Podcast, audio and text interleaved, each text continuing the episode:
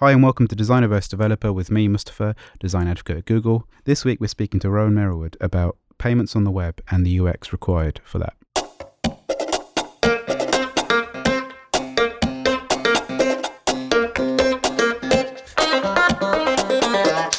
what I've noticed with um, payments in e-commerce, there seems to be a challenge between developer interests and uh, business interests, and where they meet in the middle. Developers want to use the most latest tech, but have problems convincing business of to why to use it. So, you know, whether it's offline patterns or whatnot. Um, what do you feel about the sort of where business and art interests meet, as it were? Yeah, I think it's a key thing. So developers do get excited about doing code and about solving these complicated technical problems. And it can be a challenge to actually make sure that that translates into something that is going to help the business make money in the in the end as well. So something I've really been trying to focus on is is helping developers with that communication step. So how do you take the technical stuff that you want to do and actually frame it in a sense where you can kind of say, this is going to affect our bottom line. Like this is going to make more money for us. This is going to increase conversion, or this is going to drive repeat visitors to the site. So yeah, kind of looking at things where it's like, don't get super wrapped up in this amazing technical implementation, but actually turn it into something that is going to help get you paid.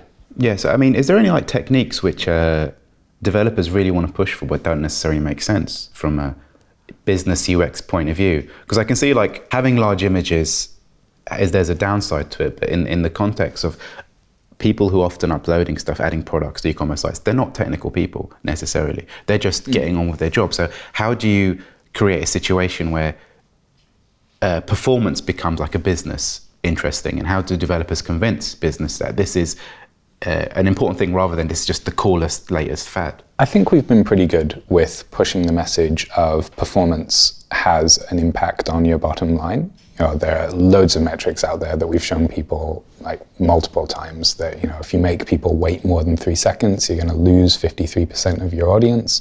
Um, Amazon did the one where they were showing for like each microsecond that you were waiting, you were losing a percentage of people away from the site, yeah. which is really nice, but it's it's a very blunt tool, right? Um, performance cannot just be applied as this kind of one size fits all to every single solution.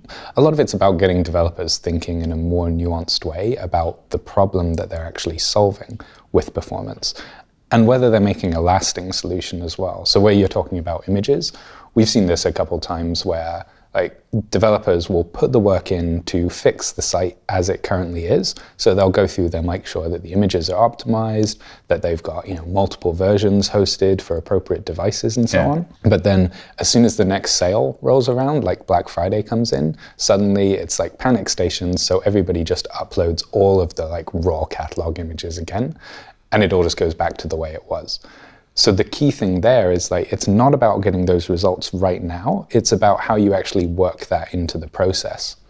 So some of those that we've been sort of thinking about is, for example, if you're a site that's like a classifieds style one, like um, well, like either eBay or or a sort of Pinterest style thing, then when you're uploading images, you're probably already doing some processing at yeah. that point. Like you want to strip out the geo data from it so that it's not like telling the internet where I live. Yeah those are the points where you should be looking at okay, in there, can we actually put the image processing in so that we're also creating the optimized versions?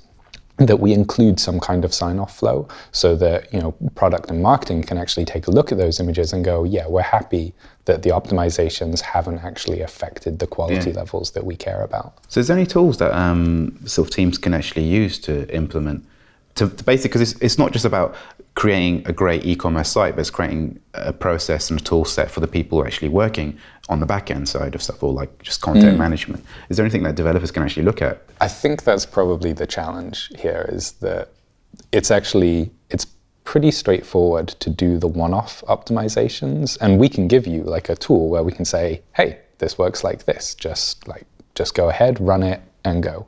But building it into your process is a harder task. So there's not necessarily kind of like, oh, hey, your business, yeah, can do this. It is one of the reasons that we're we're starting to do more things like talk with CMSs like Drupal, WordPress, Magento, and so on to kind of say, hey, can we actually look at where these things would fit in? Like, is there a plugin that can be used. So that's normally the the technique I suggest is like take a look at who's common to what you're doing already. Yeah. And try and steal the good ideas from them to yeah, get something. it's uh, contextual to their um, their process rather than trying to you know somehow hack in Optim or whatever tool into it. Yeah, yeah. And it's it, that's like a common problem that we sometimes run into is like I'll I'll espouse like, hey, this is all like really good advice, and people people want a single right answer. They just they kind of say it's like, hey, what framework should we use or what library should you, we use? The answer is always right. It, depends, depends. yeah. Well, yeah, I mean, everyone wants the answer. It's like, what's the meaning of life? So, I mean, we're talking about performance, but there's also offline, and this offline is, um, and the UX of offline something I've been pushing. Uh, but one of the things is that we've had to be honest with uh, some of the people that we've been working with. Say, okay, offline is great, it's brilliant, but it's not the one bullet, and it doesn't fix everyone's problem. And maybe there are cases where offline doesn't actually apply or work but, but it's, it's the new shiny thing. And I think developers also have the same challenge of, all right, how do you convince businesses that offline is the way forward? Like, what's the metric that you're using? Because we spoke about this before. It's like the one metric is sales for e-commerce sites. But how do you mm. actually um, translate offline stuff in that sense? Like, is is it worth doing offline for everyone? I mean, I think it, it depends on the business again, because that's who the people who have often sign off and are not technical. And yeah. so, what do you think about yeah. I, I, think it's one of those ones where I wish we could have gone back and stopped ourselves from using the term offline first, because it really set the whole discussion as this kind of view of it as a binary state, right? You're online or you're offline. And it also made people think about it in terms of the feature again rather than the problem that they were solving with it. So, what I would really suggest is that you're not thinking about offline, you're going through each stage in like your, your funnel or your path to purchase, and you're thinking about how you can change that positively by weaving in aspects of like resilience to network connections or, or total offline. Because there's a tendency when you demo stuff like this to, you know, switch your phone into airplane mode yeah. so you can say, hey, I'm offline now. But in real life, that doesn't actually happen. Most of the time, it's like you're going into the tube or you've just popped into a lift. So, in places like that, some of the key things I focus on are either making it so that the user doesn't notice that their connection's been interrupted. So, those are things like if I'm adding to my basket, that's an action where if it doesn't go through to the server, you can actually capture that and just wait until you have a reliable connection, like either looking at the network information or just polling like a little heartbeat with your server. And in those situations, that's great because it's not like a high risk operation. I, I don't have to do too much conflict resolution when yeah. I come back online. It's like it's in my basket or it's not. If it's not, that's not the end of the world Absolutely. either. Then the other ones are actually like intentional offline. And for things like that, I consider that to be stuff like if I've saved a shopping list, then you know what, I'm on the tube home. I might actually want to check that shopping list to see, like, oh yeah, did I add the eggs to that? Yeah. Or I'm looking through my order history. Those are great candidates for saving like onto your device because your order history doesn't change and it's something that you might actually want to refer back to. Yeah, if like you're, receipt. Yeah, like you're kind of trying to work out. It's like, ah, oh, did I buy my friend socks for their birthday last year? It's yeah. like, oh, well, I can just hop in and I can check. And it's one of those ones where you're, that then allows you to sell it, not just in terms of like the robustness, but also in terms of performance. Because if it's offline, it's just available like instantly, instantly yeah. as soon as you get it. I think one of my favorite ones there uh, for the robustness story is the Trivago yeah. one. They implemented like a really simple offline fallback page. So whenever your connection doesn't go through, they just show you this error page. Uh, well, error page is a, a, sort of unfair name for it. It's yeah. actually like a little JavaScript game, like one of those marble rolling ones through yeah. a maze. And when I first saw it, I was kind of like, mm, this is a developer's Friday afternoon project where they've kind of had some fun and put like this novelty thing up there. But what I came to appreciate when they shared the figures is that actually it's keeping people in the journey. So when someone previously, when someone would lose their connection or a request would fail, they'd just drop out but now what happens is they see this branded Trivago experience and a message telling them that, hey, your connection's down, but we're going to try again in a little bit. And it means that actually they were seeing way less people fall out of their funnel. And it's just it, it's just one of these things where just having that branding in there, it's small and it's simple, but the effect that it has is just so much more significant. Yeah, it's like delightful UX experiences that keeps the person engaged and just reassures them. Because I think that's the big thing with UX is that you want to make sure that you're reassuring the user that something is going on. The worst thing is like the screen, the screen going like the dinosaur or complete blank grey. Because although those things can be fun in some in some contexts, it's just you want to make sure that the user is reassured that something is going on. Like when you're dealing with people's credit cards and money, especially with e-commerce, you have to make sure that yeah, don't worry, everything's fine you'll be okay because people will panic, especially when it comes to money, and they will switch off. I think one challenge that designers have is states. Like, because I've always looked at it, or like when you're producing mocks to for a developer, it's like this is the offline state, this mm. is the online state.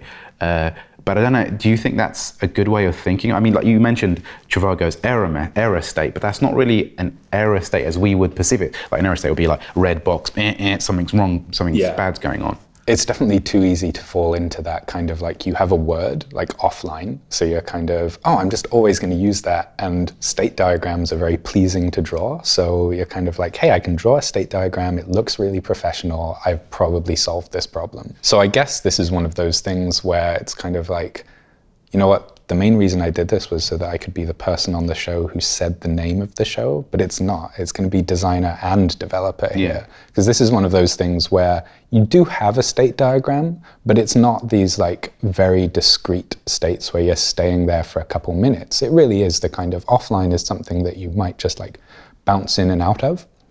And and that's where I think the the design of that experience really needs to make it clear of is the network state something you need to tell the user about right now? Or is it something that you're just able to hide? So the experiences we talked about of like add to basket, that's something where I don't need to tell the user about the network state. I just make sure that their experience continues regardless. But the other one is kind of like, hey, did you want to save this shopping list for offline use? Then that's one where you do actually want to give some feedback to the user of like, hey, yes, I've saved this. This is available when you're offline. So that if I do know, like, hey, I'm in a train out in the middle of nowhere and I definitely have no signal, but I can still go to this page and I know that I can get this content reliably.